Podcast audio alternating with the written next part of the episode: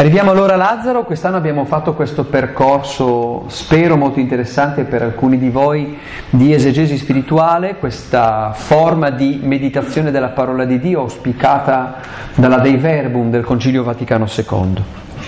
Giovanni che ci siamo detti le altre volte, non faccio un riassunto, ormai siete maestri in Israele, eh, scrive il suo Vangelo come se fosse un master, dà per scontato che voi conosciate Gesù, dà per scontato che voi sappiate la vita di Gesù e allora approfitta per scrivere un Vangelo un po' più elevato, un po' più sodo, un po' più impegnativo, in cui prende alcuni episodi presenti negli altri evangelisti, altri li aggiunge come la risurrezione di Lazzaro per dare una specie di approfondimento della nostra fede. Perciò la, eh, Giovanni va letto con grande attenzione. Soprattutto la risurrezione di Lazzaro, che è un testo che peraltro abbiamo anche celebrato nella liturgia quest'anno, poco prima della Domenica delle Palme, la domenica precedente, perché è un testo fondamentale. Chi c'era si ricorderà che il primo incontro avevo segnalato come il Vangelo di Giovanni è diviso in due parti. La prima parte è il Vangelo dei segni e il secondo è il Vangelo della passione, morte e risurrezione di Cristo. Segni non miracoli perché Giovanni è molto attento a non cadere in quella sindrome da miracolismo acuto che colpisce ogni generazione. Il segno è qualcosa che indica, uh, come diceva giustamente eh, Matteo, gli esegeti ehm, dire, fanno fatica a capire cosa c'è dietro questa vicenda della risurrezione di Lazzaro. Probabilmente c'è un episodio successo, una delle tre risurrezioni di Gesù, che però Giovanni rielabora per dire qualcosa di eh, molto più ampio e vasto. Ma se ricordate, ormai siete adesso, eh, c'è il test stasera, ve l'ho detto? Uscendo? L'esame, per... non sapevate? Non vi siete preparati? C'è una volta prossima.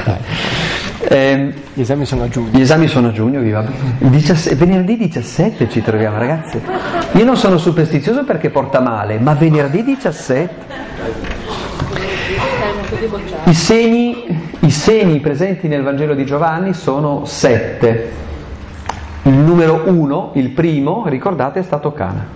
Poi noi abbiamo visto Altri segni, abbiamo incontrato la Samaritana, abbiamo visto il, la moltiplicazione dei pani e dei pesci, abbiamo visto il ceconato e oggi arriviamo al segno numero 7. 7 in Israele è il numero della pienezza, il più grande dei segni. E anche il segno che fa da cerniera fra eh, la prima parte del Vangelo e la seconda parte del Vangelo.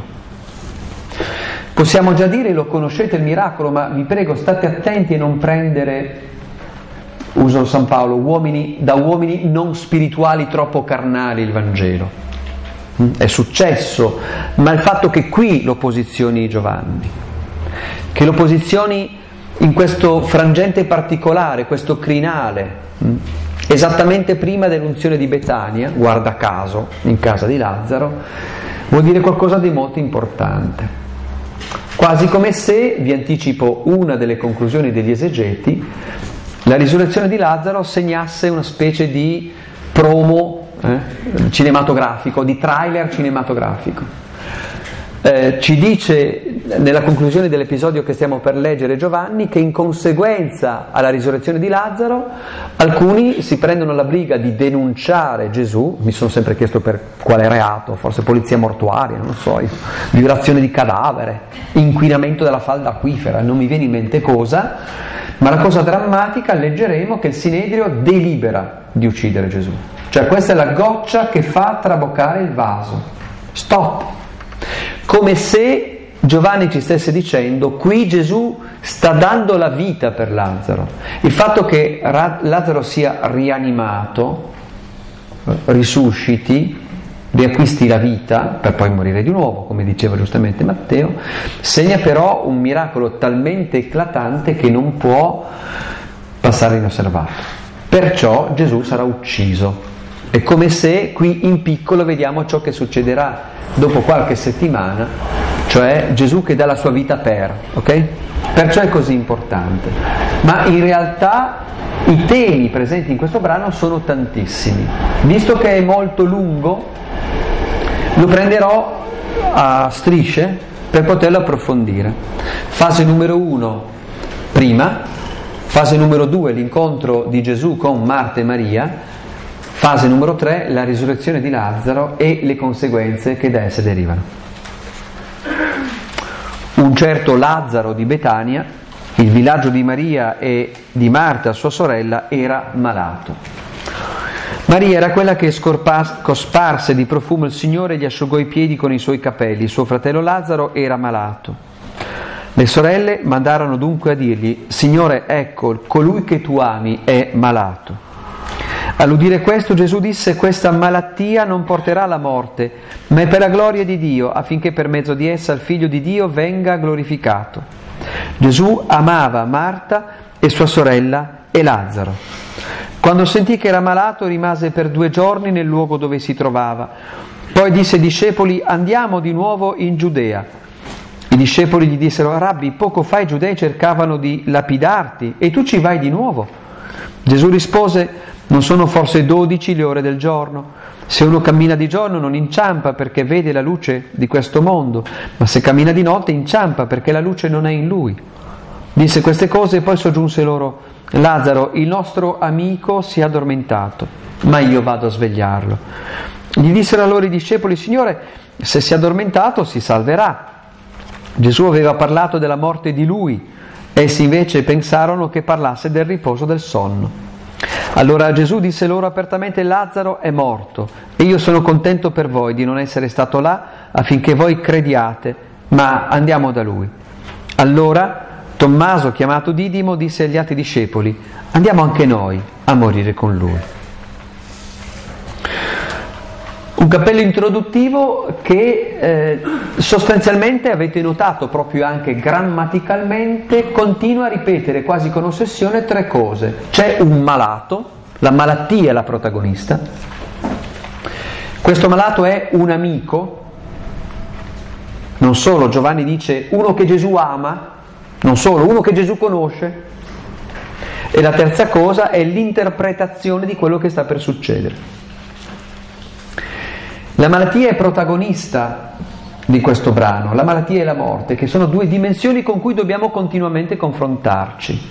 Fra tre giorni finalmente esasperato consegnerò un mio nuovo libro che uscirà a ottobre sulla sofferenza ed è stato un dolore immenso scriverlo e non sono affatto soddisfatto, lo dico già, quindi non compratelo. Ma il tema della malattia, anche solo una stupidissima allergia che mi ha tenuto sveglio tutta la notte, vi posso garantire che incide. Mm? Pensate chi continuamente vive con la malattia. Eh, Gesù non rifiuta questo tema. Ora non voglio questa sera affrontare il tema della sofferenza della morte, sono poi che conferenze faccio un altro anno, ma certamente eh, l'insistenza con cui Giovanni eh, enuncia un dato di fatto, la malattia e la morte di Lazzaro, come dato di fatto, senza dire ma perché se Dio è buono qui? No. Eh, come dire, Giovanni dà un dato di fatto e poi ciò che cambia è l'interpretazione, non il dato di fatto. Io non lo so perché esista la, la sofferenza e neanche la Bibbia lo sa e siamo già in due. Ciò che so è che Dio non dà risposte e siamo in tre, ma assume la sofferenza. La seconda notazione straordinaria, diciamo forse una delle più dense insieme alla notazione è la riflessione che Giovanni fa sul discepolo che Gesù amava, questa figura misteriosa presente in tutto il Vangelo che molti identificano con l'Evangelista stesso, può darsi. Eh, rivela la profonda umanità di Gesù. Curiosamente Marta, Maria e Lazzaro sono quasi del tutto assenti nel Vangelo di Giovanni, se non qui, ma molto presenti nel Vangelo di Luca e del tutto assenti negli altri Vangeli. Noi sappiamo da Luca, chapeau, che Gesù quando era a Gerusalemme, la città che uccide i profeti, eh, alcuni pellegrini qui presenti sono stati con me, eh, passare dalla eh, Galilea alla Giudea è come passare da un paesello della Valle d'Aosta a New York, uguale, è scioccante, anche per Gesù lo era. Perciò è Commovente pensare a questo Gesù che ogni tanto aveva proprio bisogno di staccare anche dai suoi apostoli, che erano un po' tugni, un po' duri, per scendere il Chedron, salire il Monte degli Ulivi, scollinare, sono due chilometri e mezzo, e arrivare a Betania. A Betania c'erano questo, questo gruppo di familiari, suoi coetanei, due sorelle e un fratello, che lo accoglievano volentieri. C'è questo bellissimo quadro ricordato in Luca in cui una sta spadellando, l'altra sta chiacchierando, lo ascolta. Eh, una dimensione Betania per un credente richiama la familiarità di Dio, questo Dio che ha bisogno di compagnia. Ebbene, in quella situazione, e Giovanni stesso sottolinea, Gesù prova affetto profondo puntuale, specifico per questi tre, succede una tragedia. Lazzaro è malato e alla fine muore. Un dato di fatto, il dramma della malattia e della morte che coinvolge tutti noi e che Gesù vuole affrontare, questo fatto è aggravato dal fatto che c'è un rapporto di affetto. Guardate, io stesso me ne sono accorto nella mia esperienza personale. La morte è un concetto fino a quando non muore qualcuno che conosco. La malattia, l'eutanasia, le cure palliative, eh, come possiamo dire, la disorganizzazione sanitaria sono concetti fino a quando non sono ammalato. E qui vedremo che questo è un dato molto importante. Gesù ha conosciuto nella sua vita molti ammalati e molte persone morte. Ha risuscitato almeno altri due prima di Lazzaro, ma qui è diverso, perché qui c'è una persona con cui è condiviso. La morte è un concetto finché non muore tuo marito o tuo figlio. La morte è una teoria fino a quando non ti dicono che sei mesi di vita. Esiste questa dimensione personale che Gesù stesso vuole, vuole condividere. Eh, quindi abbiamo questi due dati di fatto. La malattia e la morte, un Dio che se ne occupa, che ne è coinvolto e vedremo fino a che punto. E qui interviene, e vi do già uno spunto di meditazione straordinario, straordinario, perché Giovanni è un grandissimo, l'interpretazione. L'interpretazione che è su tre livelli. La prima, Gesù è dovuto scappare da Gerusalemme. Veramente hanno tentato di lapidarlo, andatevi a vedere il capitolo prima. Quando nel cortile dei gentili, nel Tempio, eh, Gesù ancora una volta afferma di essere Dio. No, ma Gesù non che hanno divinizzato gli discepoli. Sì, ok, va bene, d'accordo. Però, se uno legge il Vangelo si accorge che non è così. Gesù deve fuggire non soltanto eh, con molta prudenza, deve proprio andare via, perché è pericolosissimo. Il fatto di andare da Lazzaro vuol dire mettersi in pericolo, i suoi discepoli glielo dicono più volte. Dicono, ma come? Stavano per lapidarti, ci dobbiamo tornare, ma sei mica scemo. È pericoloso. E qui vediamo che l'amicizia di Gesù e il coinvolgimento per l'amico malato, Gesù viene mandato a chiamare da Marta e Maria, eh, è un gesto di pancia, istintivo, vado. Ma subito, secondo elemento, questa cosa stranissima, guardate, mi sono preparato, dico sempre a Matteo che mi invita, mi sono preparato. Il problema dei due giorni, ma come? È malato, hai tanta fretta e aspetti due giorni ad andare vai prima, no? O no? no? Eh, fin dai padri della Chiesa si sono chiesti come mai questa attesa? Ci sono molte teorie, vi dico quella che a me convince di più. Eh, I due giorni sicur- sicuramente hanno un'assonanza con la risurrezione di Cristo, che è risuscitato il terzo giorno. E una seconda cosa convincente è che i rabbini sostengono che l'anima se ne va definitivamente dal corpo dopo il terzo giorno. E prima vaga intorno, dice vado o non vado, sto, ma no, vado, eh? ok. Poi va. Quando Gesù va e Marta dice ma sei mica matto ad aprire la tomba, è da quattro giorni che è morto, non è un problema igienico-sanitario che puzza, sebbene anche quello sia presente, ma per dire è irrimediabilmente morto. Non c'è possibilità. È quasi come se Gesù, non dico sfidasse, ma volesse dire, no, guardate che cioè, questo è stato, un, non è un caso clinico che poi finisce su Discovery Channel, cioè questo era morto davvero ed è risorto. Ed esiste questo terzo elemento fortissimo. Cosa sta succedendo a Lazzaro? è una tragedia, è la fine di tutto. Come noi viviamo la morte o è altro? Ed è interessantissimo perché Gesù, a partire da Lazzaro, fa, eh, rivela, hm?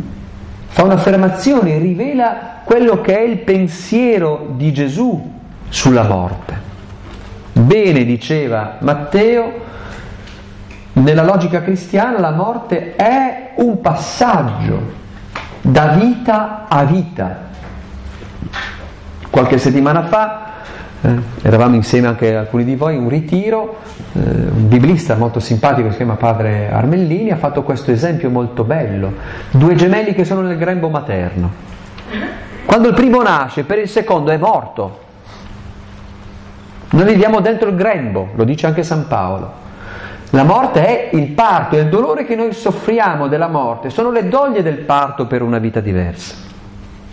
Allora qui mi permetto di dire, non perché voi non lo sappiate, ma nel caso vi capitasse di parlarne con altri, qual è la sana dottrina cattolica a partire da questo, ok? Va bene? Quindi due minuti e mezzo per far vedere che avete speso bene questo farmi studiare per la teologia. Vi faccio una sintesi perché oggi non se ne sente più parlare. Neanche nei funerali, io dico, sarebbe, sarebbe un'occasione in cui parlare della speranza cristiana o no? No. Noi crediamo, noi cristiani cattolici, crediamo che io sono immortale, anche voi va?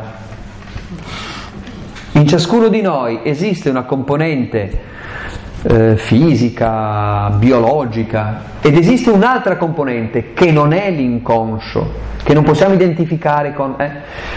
Una volta si chiamava anima, dico una volta perché oggi questa parola fa un po' problema nel senso che eh, non abbiamo più le categorie di riferimento che avevano i greci, ma per capirsi.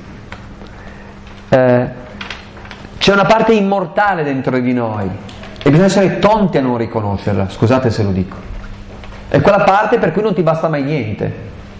Teologicamente si dice la parte che dimostra un'eccedenza, cioè noi possiamo essere le persone più felici del mondo, avere accanto la persona più bella del mondo, avere tutte le soddisfazioni, eccetera, eccetera, in piena sala e non siamo mai contenti.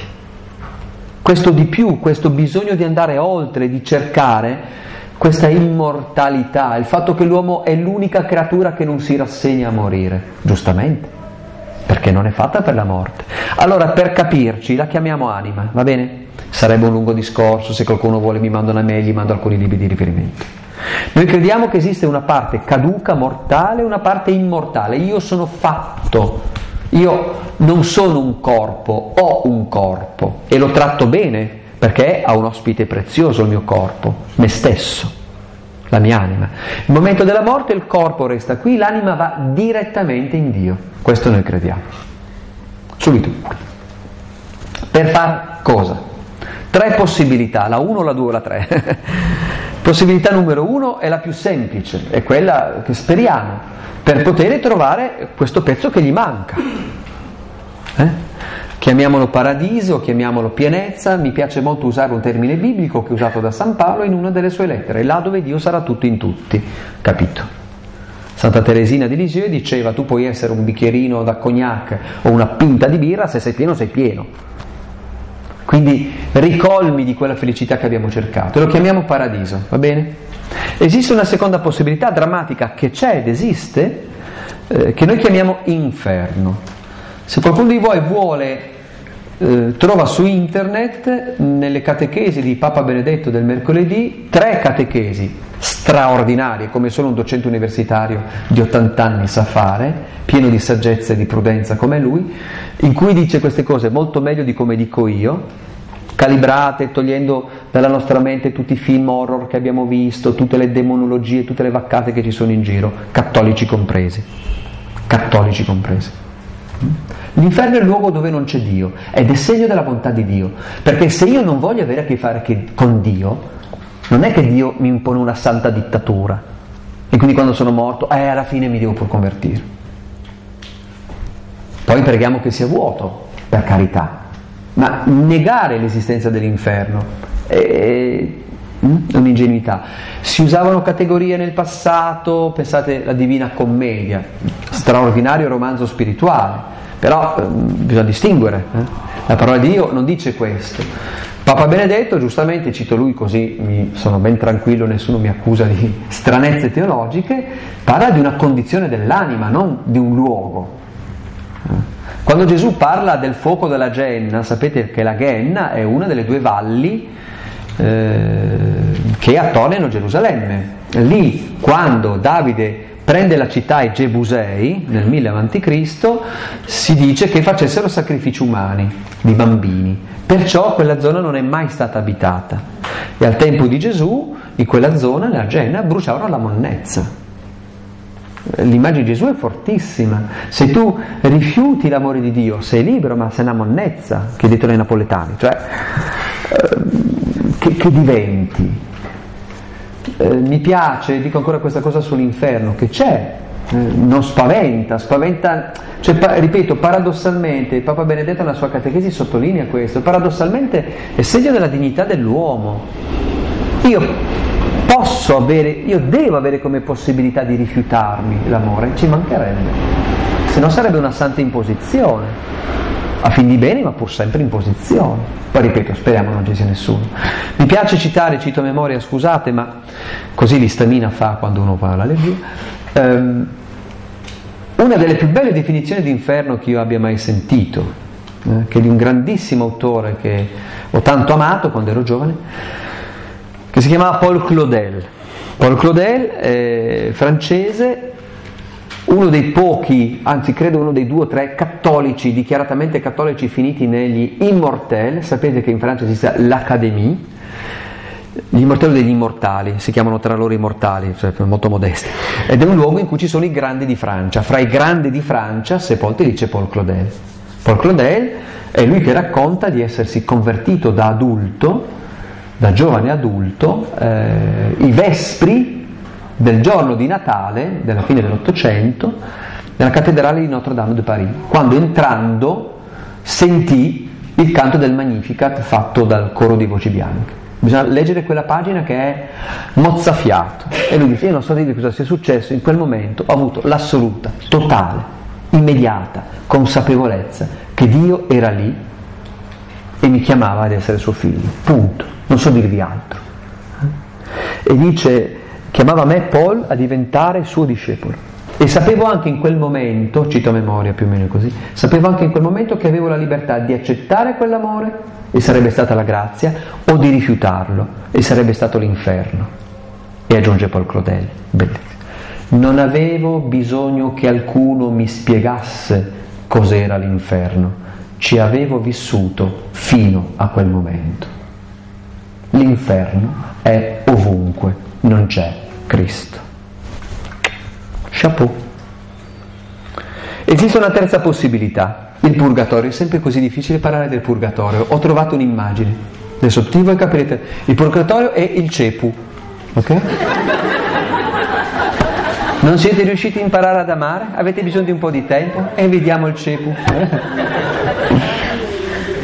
cioè la possibilità che abbiamo di avere ancora del tempo per, per imparare. Perciò noi preghiamo per i nostri defunti, non per convincere Dio a fare lo sconto della pena, cioè abbiamo delle immagini pagane di Dio, di, demoniache di Dio. Noi non stiamo convincendo Dio, stiamo convincendo il nostro caro, non Dio. Stiamo come quando uno deve studiare, cioè non ho tanta voglia, ma dai, dai, forza, che ce la puoi fare, perché esiste una circolarità nell'amore. La visione cattolica è di una bellezza e di un'armonia straordinaria. Noi abbiamo fatto di tutto per rovinarla, ovviamente. Io non ho nessun problema ad, ad accogliere questa visione delle cose, ma veramente, ma nessuno. Nessun problema.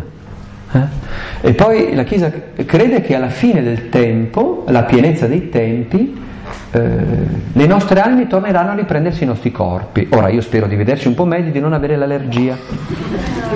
Ok? Perciò noi custodiamo i corpi in luoghi particolari. Lo diamo per scontato, ma non è scontato. Questi luoghi addirittura la fede cristiana li ha chiamati cimiteri. In greco chimiterio vuol dire dormitorio. Perciò noi in cimitero portiamo la luce, i fiori. Non è affatto triste il cimitero, noi ci andiamo tristemente. Perché la faccia un po' così fa vedere che siamo molto sofferenti. Eh?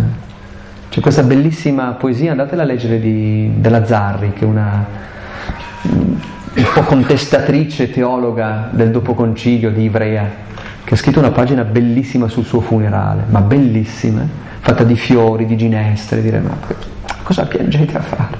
Finalmente. Ecco allora quando Gesù parla del sonno sta dicendo questo.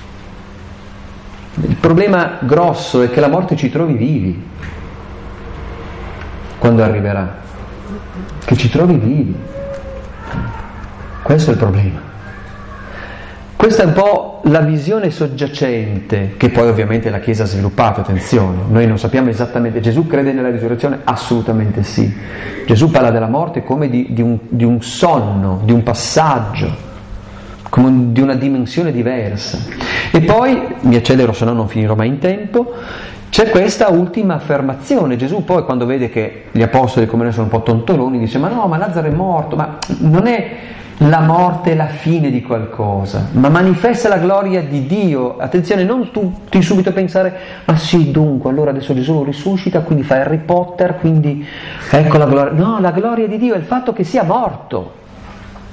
C'è la manifestazione della gloria, il significato nuovo che Gesù dà alla morte.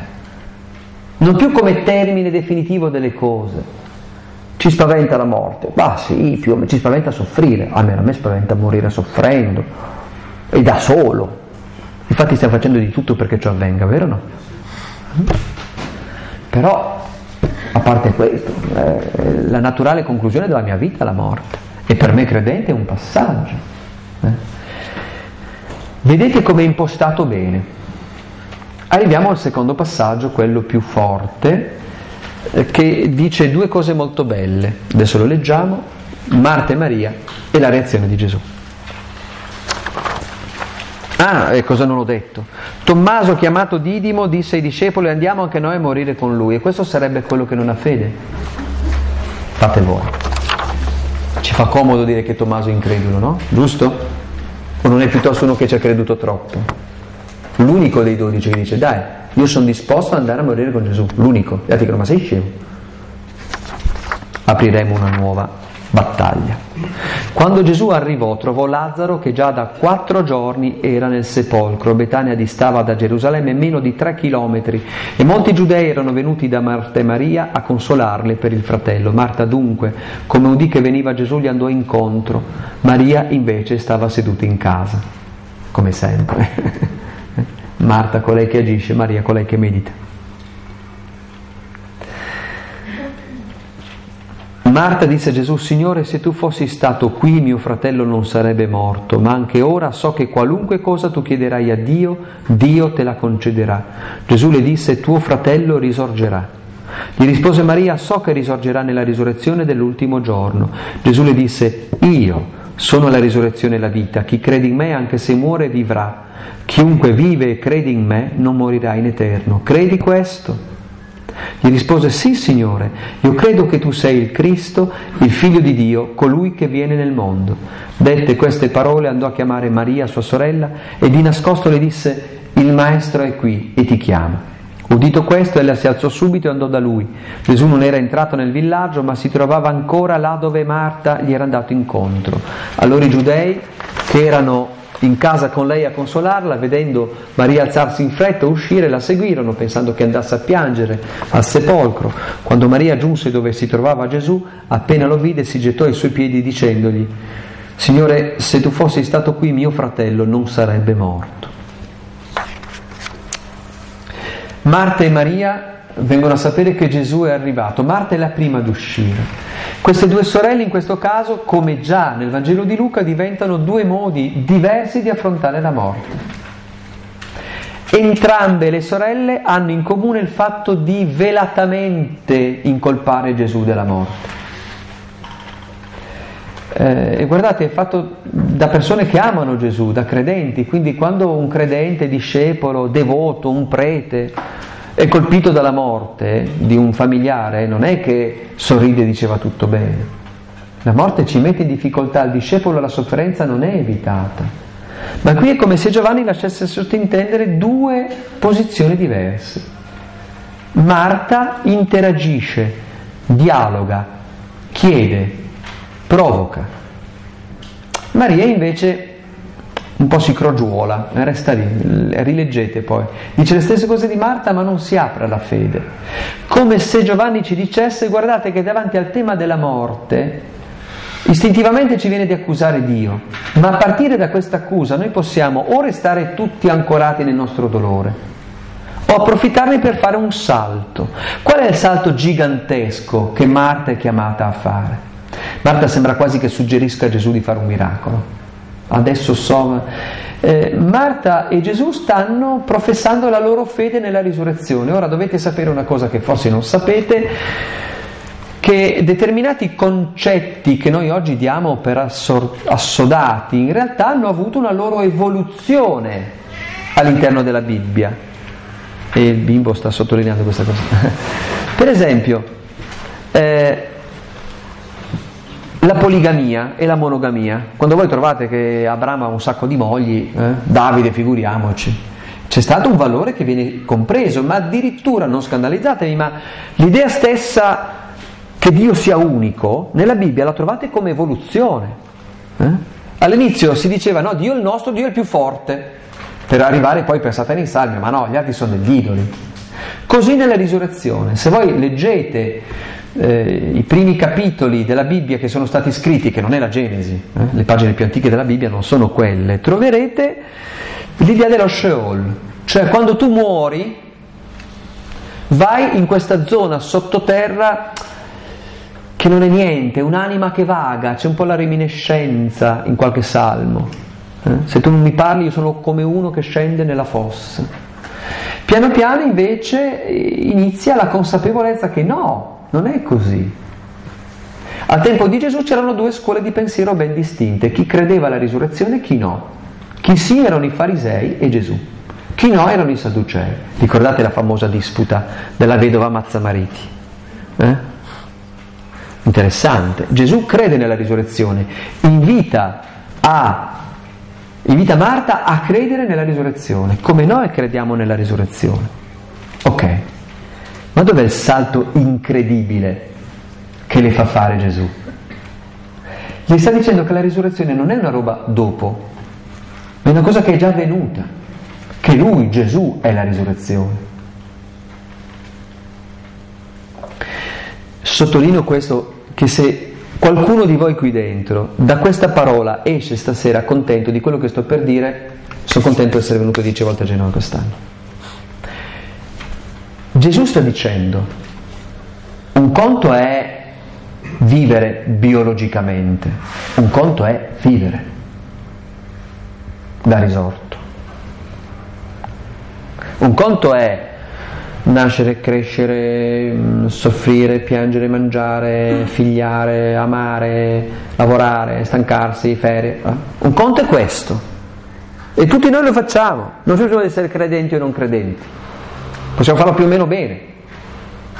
Un conto è vivere. Gesù sta dicendo che solo in Lui esiste una pienezza della vita. Attenzione, eh, non vorrei che i supercattolici che dicessero, eh sì è vero perché ho la vita in Cristo, no, no, per carità, la vita è dignitosa, va vissuta sempre, credenti o no. Ma è certo che Gesù ha la presunzione di dire che Egli dà il senso profondo della vita. Fra due domeniche, vi faccio il trailer, a messa leggerete Gesù che dice io sono la via, la verità e la vita. La strada che ti porta alla verità tutta intera di te stesso e di Dio e così facendo capisci cos'è la vita. Esiste una qualità della vita che Gesù rivela che ci è sconosciuta. L'impatto col dolore e con la morte aiuterà Marta paradossalmente a scoprire cos'è la vita, ma guardate, succede già normalmente, vero o no? Se qualcuno di voi, Dio non voglia, e mi spiace se è successo, ha vissuto una tragedia nella sua vita, quando uno esce fuori da un lutto brutto, c'è una specie di prosciugamento della vita, o no? Le cose importanti sono un po' ben altre, o no? Gesù dice la stessa cosa, dicendo che la morte, il dolore non è mai qualcosa di positivo, ma può diventare opportunità. Quindi non preghiamo che ci succeda qualcosa, no, preghiamo che ci vada bene. Ma se andasse male, preghiamo di riuscire a fare di quel male un trampolino per andare altrove, oltre. Per capire che è vero, la mia vita non è tutta qui.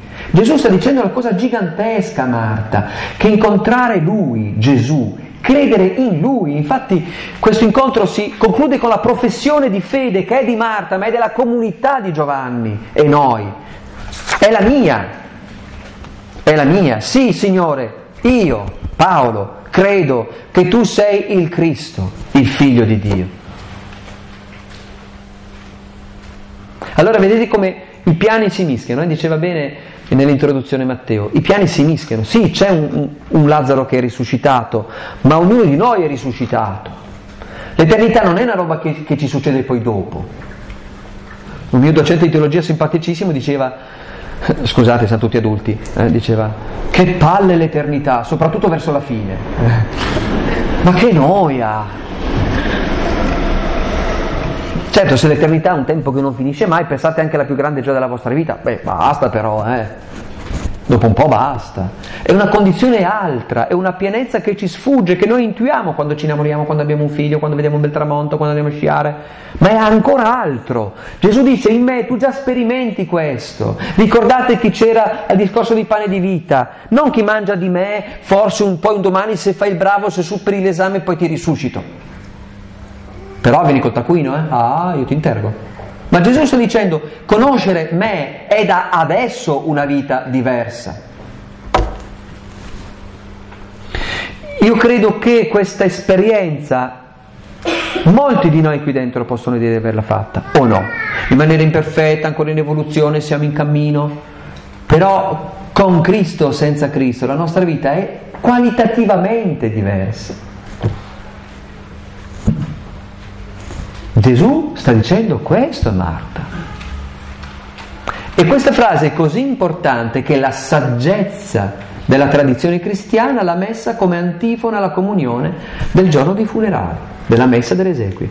Ego sum, ego sum. Io sono la risurrezione e la vita, dice il Signore. Chiunque vive e crede in me non morirà in eterno.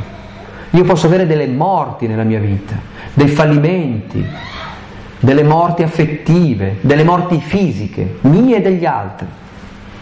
Delle morti, io non so se la mia morte come l'evento unico catastrofico, ma di che? Per alcuni la morte è una santa liberazione, la morte fisica, per molti. Gesù dice un'altra cosa, dice che la qualità della vita cambia radicalmente una volta che tu capisci accogli che Egli è il Cristo, è venuto a svelare chi è Dio e chi sei tu. Marta, credi questo? Ok, tutti e due, Marta, stiamo credendo che risorgeremo nell'ultimo giorno, non ci vuole una scienza. Ma io ti sto dicendo qualcosa di molto diverso, che io ti do accesso alla vita piena adesso.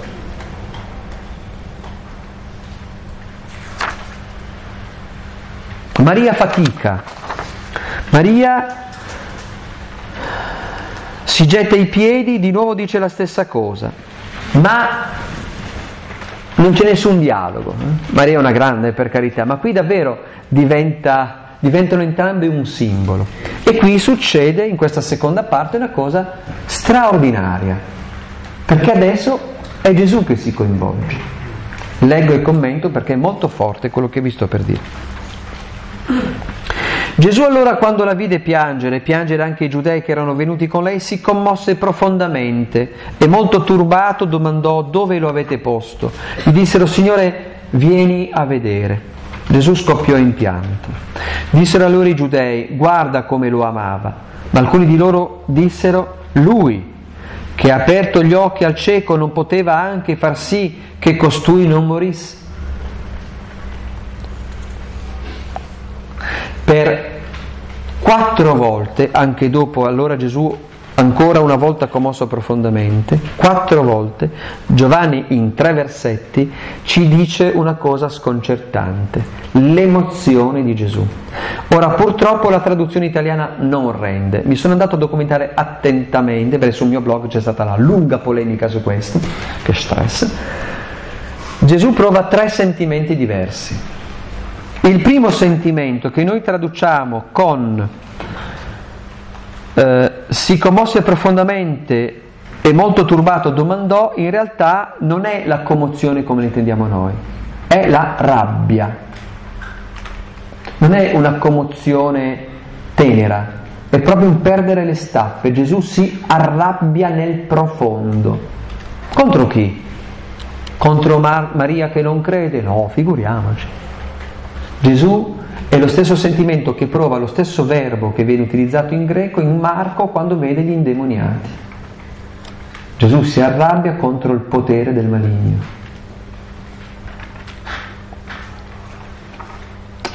È turbato Gesù. Esiste un secondo livello, molto più forte,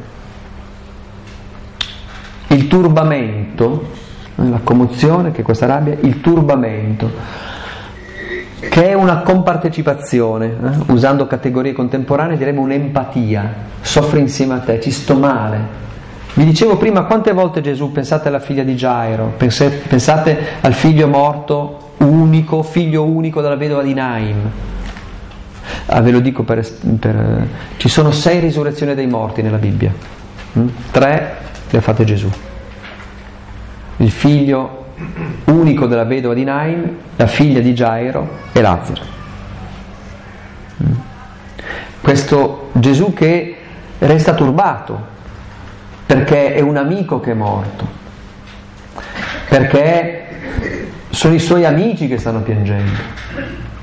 E poi c'è questo pianto. Sono andato a vedere uno studio fatto da Ignacio della Potteria, eccetera, eccetera, eccetera. Questo pianto viene utilizzato nella letteratura greca, è, eh, è un pianto silenzioso e abbondante. Non è il pianto disperato, eh, non è quello, non è la sceneggiata napoletana, ma è un pianto vero, non come il pianto, ricordate, eh, dei lamentatori di professione che quando Gesù dice no, la bambina non è, eh, non è, non è morta ma dorme e questi lo prendono in giro. Come lo prendono in giro? Cioè, come fai a passare dal pianto a prendere in giro una persona? Il pianto di Gesù è vero, è autentico, è profondo. Gesù è turbato profondamente. E poi c'è questo colpo di genio, io non so come chiamarlo diversamente. Noi non sappiamo esattamente cosa è successo, noi non sappiamo che dialogo c'era. Io credo che sia successo veramente così, ma certo è curioso. Quando Gesù chiede dove lo avete posto, la risposta dei giudei è Signore, vieni a vedere. La stessa identica frase che Gesù aveva detto all'inizio del Vangelo di Giovanni ai due discepoli inviati dal Battista. Giovanni Andrea. Rabbi, dove abiti? Venite a vedere. Lì, dicono i padri della Chiesa, era Dio che invitava l'uomo ad entrare nella sua dimensione. Qui avviene il contrario. È l'uomo che invita Dio ad entrare nella sua dimensione. E il pianto di Gesù che scoppia in pianto pone molti interrogativi. Come se, io mi rendo conto che adesso è un linguaggio molto forte, più simbolico, però non possiamo che parlare per analogia quando parliamo di Dio, ok, ok, ok, ok, adesso non andiamo a infilarci in una discussione teologica, ma è come se Dio imparasse cos'è la sofferenza. Come se fino ad allora Dio non avesse capito quanto male ci fa il male come se Dio incarnandosi avesse assunto su di sé una dimensione che non poteva conoscere perché perfetto, ma non immobile, non il sommo egoista bastante a se stesso. Non è così il Dio della Bibbia. Questo pianto ci scuote. Ma come? Non solo. Ehm, un altro autore, poi mi verrà in mente chi è, Xavier Dufour, sostiene che probabilmente c'è anche un'allusione proprio dolore, alla propria fine. Da lì a poche ore sarà lui nella stessa condizione. Questo pianto di Dio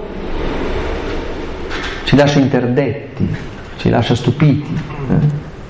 Molto spesso anche su questo saggio che sto per consegnare, eh no, ma se Dio, sei perfetto. Sapete, una volta si usavano categorie molto, molto debitrici della filosofia greca, molto attenta, no? Ma se Dio è perfetto, la sofferenza è un'imperfezione, quindi Dio non soffre. Ok, allora adesso cambiamo ragionamento. Se la sofferenza è l'altro volto dell'amore perché l'amore lascia libere, Dio è il grande sofferente, chi più di lui? Genitori presenti, quando tuo figlio non risponde all'affetto che gli hai dato, è una sofferenza ed è inevitabile, è l'altra faccia. In questo senso la sofferenza di Dio non ci manifesta un'imperfezione. Chi lo dice che la sofferenza è un'imperfezione? Le nostre categorie filosofiche? Ma se invece la sofferenza diventasse o fosse in se stessa una, una transizione necessaria, opportuna, per arrivare alla comprensione di qualcos'altro. Dio soffre, sì, è il più grande sofferente della storia dell'umanità. Gesù piange e davanti a questo pianto non per niente Giovanni mette il grande dubbio. Vedi come lo amava? Vabbè, ma invece che piangere poteva evitare che morisse. Che è lo stesso dubbio che ritroveremo tel quel nel Vangelo di Luca davanti alla crocifissione. Quando un ladro dice se sei Dio toglimi di qui e l'altro dice cavolo, lui che è Dio è qui davanti al mistero di Dio che non è mai risolutivo perché ci lascia in piena libertà. Noi abbiamo, eh, così davanti alla creche, davanti alla mm, eh, mangiatoia, noi abbiamo due opportunità. Fare fintamente tutti i teneroni nel vedere Gesù oppure superare questa fase zuccherosa e diabetica e dire ma un momento, se questo è Dio, a me crea qualche problema un neonato, eh? io voglio un Dio che mi risolva i problemi, non che me li crei. E qui Giovanni riesce davanti a questo pianto di Gesù, davanti alla manifestazione del vero volto di Dio, a mettere il grande dramma dell'uomo, il grande dilemma dell'uomo. Quale Dio noi crediamo? Quale Dio vorremmo? Il Dio che piange il mio dolore o il Dio che me lo evita? Il Dio che condivide la croce con me o il Dio che mi stacca dalla croce? Il Dio che condivide la mia umanità o il Dio che me la risolve. E tutto il nostro cristianesimo si gioca lì. Dopo duemila anni di cristianesimo siamo di nuovo lì. Un cristianesimo di opportunismo, io faccio le mie cose, vado a messa, faccio le preghiere, mi comporto abbastanza bene. Guarda quanti disgraziati Gesù. Io sono mica male. Quindi, perché è venuto a bel cancro? La metto giù semplice, scusate, ma è semplice.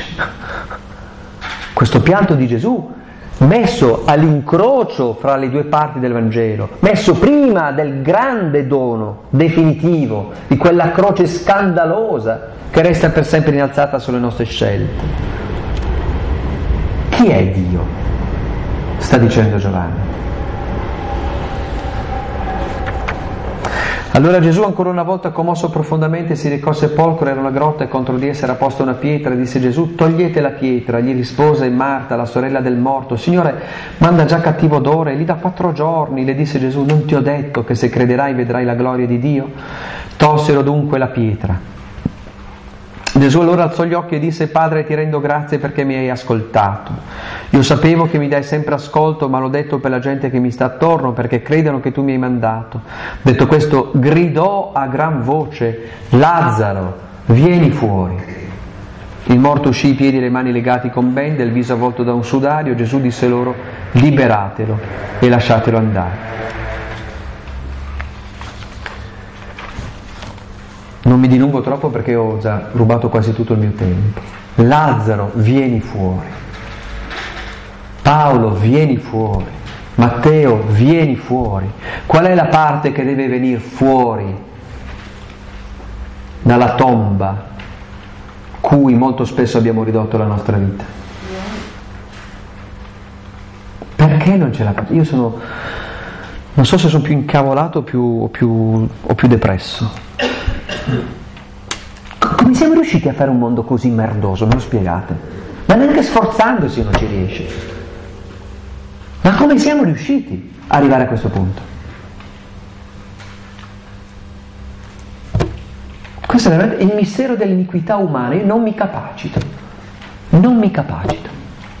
Un mondo così violento, corrotto, piccino, meschino, merdoso, scusate. Ma guardatevi intorno, guardatevi dentro. Vieni fuori.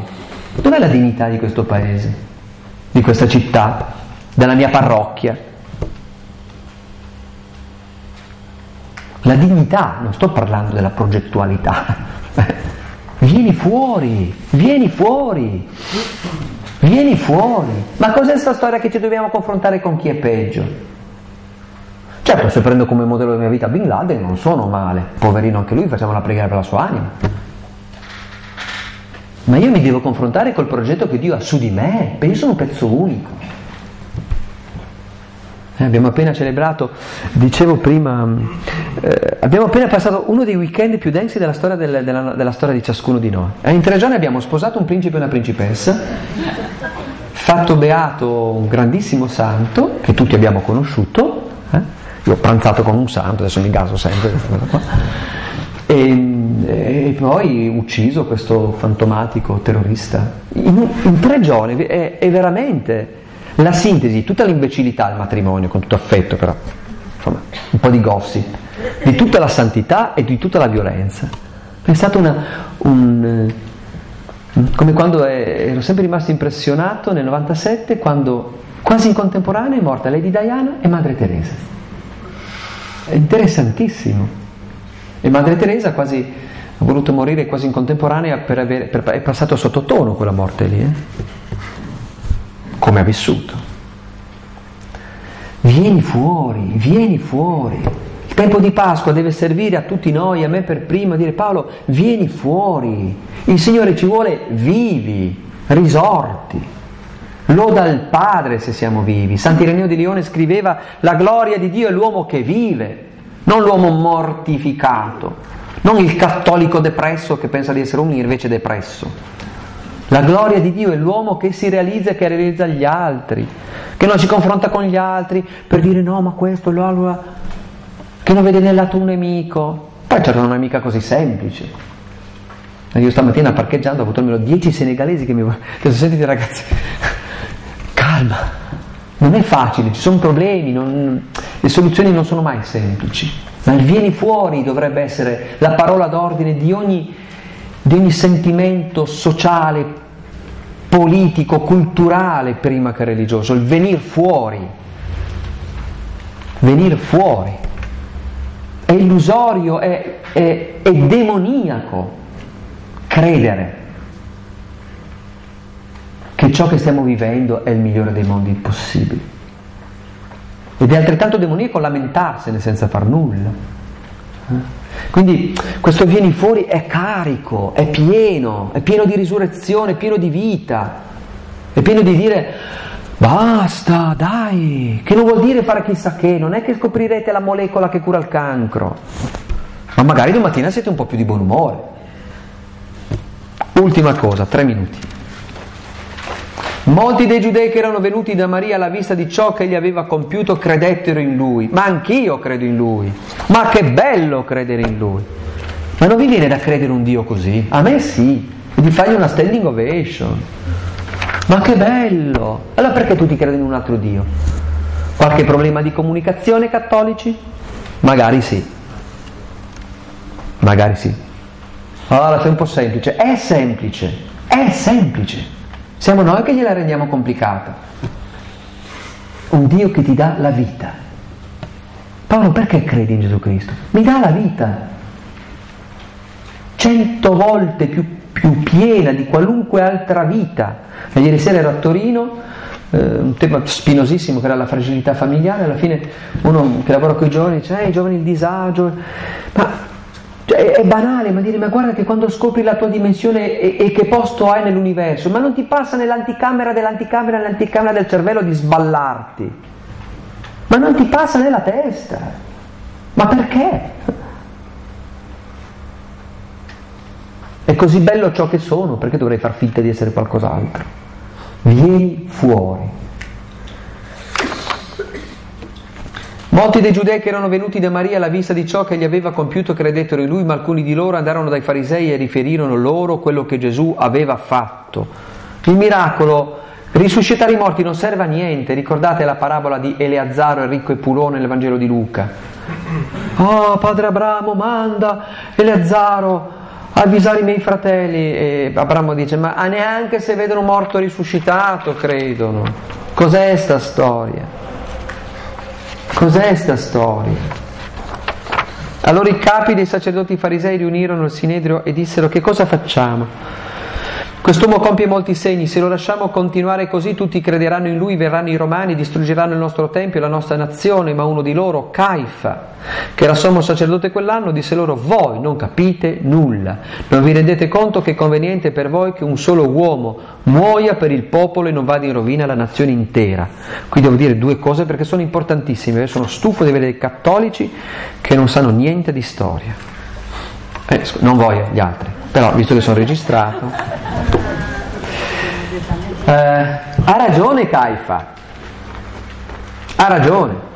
Dai, un briciolo di storia. 72 avanti Cristo, i romani invadono la Palestina, la nettono alla Siria, la tengono sotto pugno di ferro, però i romani non sono idioti, riescono a individuare uno che ha dimostrato grande fedeltà a Roma, si chiama Erode. Ha un piccolo problema, è un mezzo sangue, è un idumeo, questa popolazione di beduini, diciamo così, che vivevano in fondo al deserto del Sinai. Quindi la gente non lo manda giù. Erode però è un grande, è un grande costruttore, ha grande intuizione, ricostruisce addirittura il Tempio di Gerusalemme. Il Tempio di Gerusalemme, distrutto da Nabucodonosor nel 587. I lavori iniziano nel 40 a.C., finiscono nel 60 d.C., 100 anni Giuseppe Flavio ci dice che vennero coinvolti 10.000 operai. Avete in mente cosa può essere? Ok? I figli di Erode però non sono astuti come il padre, sono un po' dei pagliacci, Erode Antipa, che si prende la Giudea, Filippo e Archelao. Filippo prende la Galilea, Archelao prende di là dal Giordano, la Transgiordania. Erode Antipa è così imbecille che a un certo punto, è violento che a un certo punto i romani si riprendono il controllo diretto e mandano un procuratore. Erode Antipa, ricordate, incontrerà Gesù, morirà esule in Gallia. Pensate un po'. I romani non hanno nessun interesse a occuparsi della Palestina. Eh, quando succede questo di Lazzaro, è ormai una trentina d'anni, 25, che i romani hanno attuato una politica di basso profilo. Non c'è nessuna legione in Israele, è in Siria la legione. Ci sono soldati romani, ma volontari. E visto che gli ebrei sono poco affidabili e non possono fare servizio militare, sono tutti samaritani. I peggiori nemici degli ebrei, capite certe scene durante la passione che non sono poi così di fantasia. Solo gli ufficiali erano cittadini romani o comunque di provata fede romana. Ma ormai da tempo non c'erano le truppe.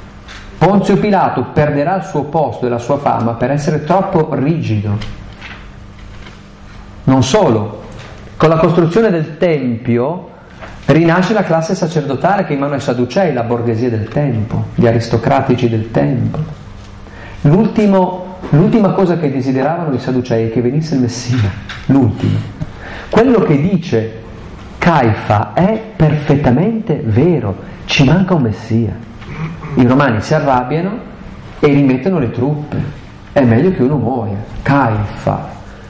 Sapete che il titolo di sommo sacerdote ormai da decenni era in mano ai romani, era per elezione romana, quindi veniva comprato e ogni anno cambiavano. Pensate che Caifa, tra lui e i suoi nipoti, figli, eh, c'era Anna in quell'anno lì, che era suo cognato, riesce a stare a potere per 18 anni.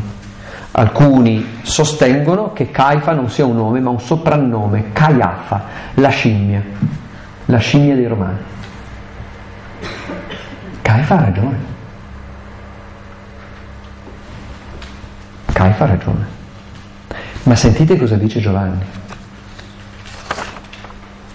Questo però non lo disse da se stesso, ma essendo sommo sacerdote quell'anno profetizzò che Gesù doveva morire per la nazione. E non soltanto per la nazione, ma anche per riunire insieme i figli di Dio che erano dispersi. Caifa ha fatto uno straordinario, cinico, terrificante calcolo politico. Giovanni dice che sta profetizzando. Non perché è bravo, ma perché è comunque un sommo sacerdote. Wow, usa un po' tanto Giovanni. Eh? Cioè anche se il nostro parroco è un poveraccio, comunque assolve il suo ruolo. Sta dicendo questo. Questo non vuol dire che va bene tutto, ma sta dicendo questo. Quando noi a volte ci avviciniamo anche a queste cose con uno sguardo un po' troppo mondano, mettiamoci dentro un po' di lettura spirituale, come fa. E così Gesù si delibera di uccidere Gesù, Gesù allora scappa ad Efraim, Taibè, ci siamo stati dove passerà gli ultimi giorni prima di tornare a Gerusalemme. Interessante perché se andate a leggere subito dopo, dopo l'unzione di Betania, il Sinedrio delibererà di uccidere anche Lazzaro la follia non ha mai fine. Che dire? Concludo, ci sono ancora troppe cose da dire, ma avete abbondantemente sopportato un'ora di chiacchierata. Ci prendiamo solo 30 secondi. Beh, questo è uno dei brani sicuramente più forti. Beh, tutti gli altri anche erano forti, però vedete che si arriva alla conclusione. Eh? Chi è veramente Gesù? Quale Dio vuoi scegliere? Cos'è la vita? La morte. E cos'è la morte? Il fatto che non respiri più, quella è la morte. Vabbè, ma solo fare i medici quelli. Ma tu come credente che dici? Io penso che ci siano molti temi che ci possiamo portare a casa in questo tempo di Pasqua. Andiamoci un attimo.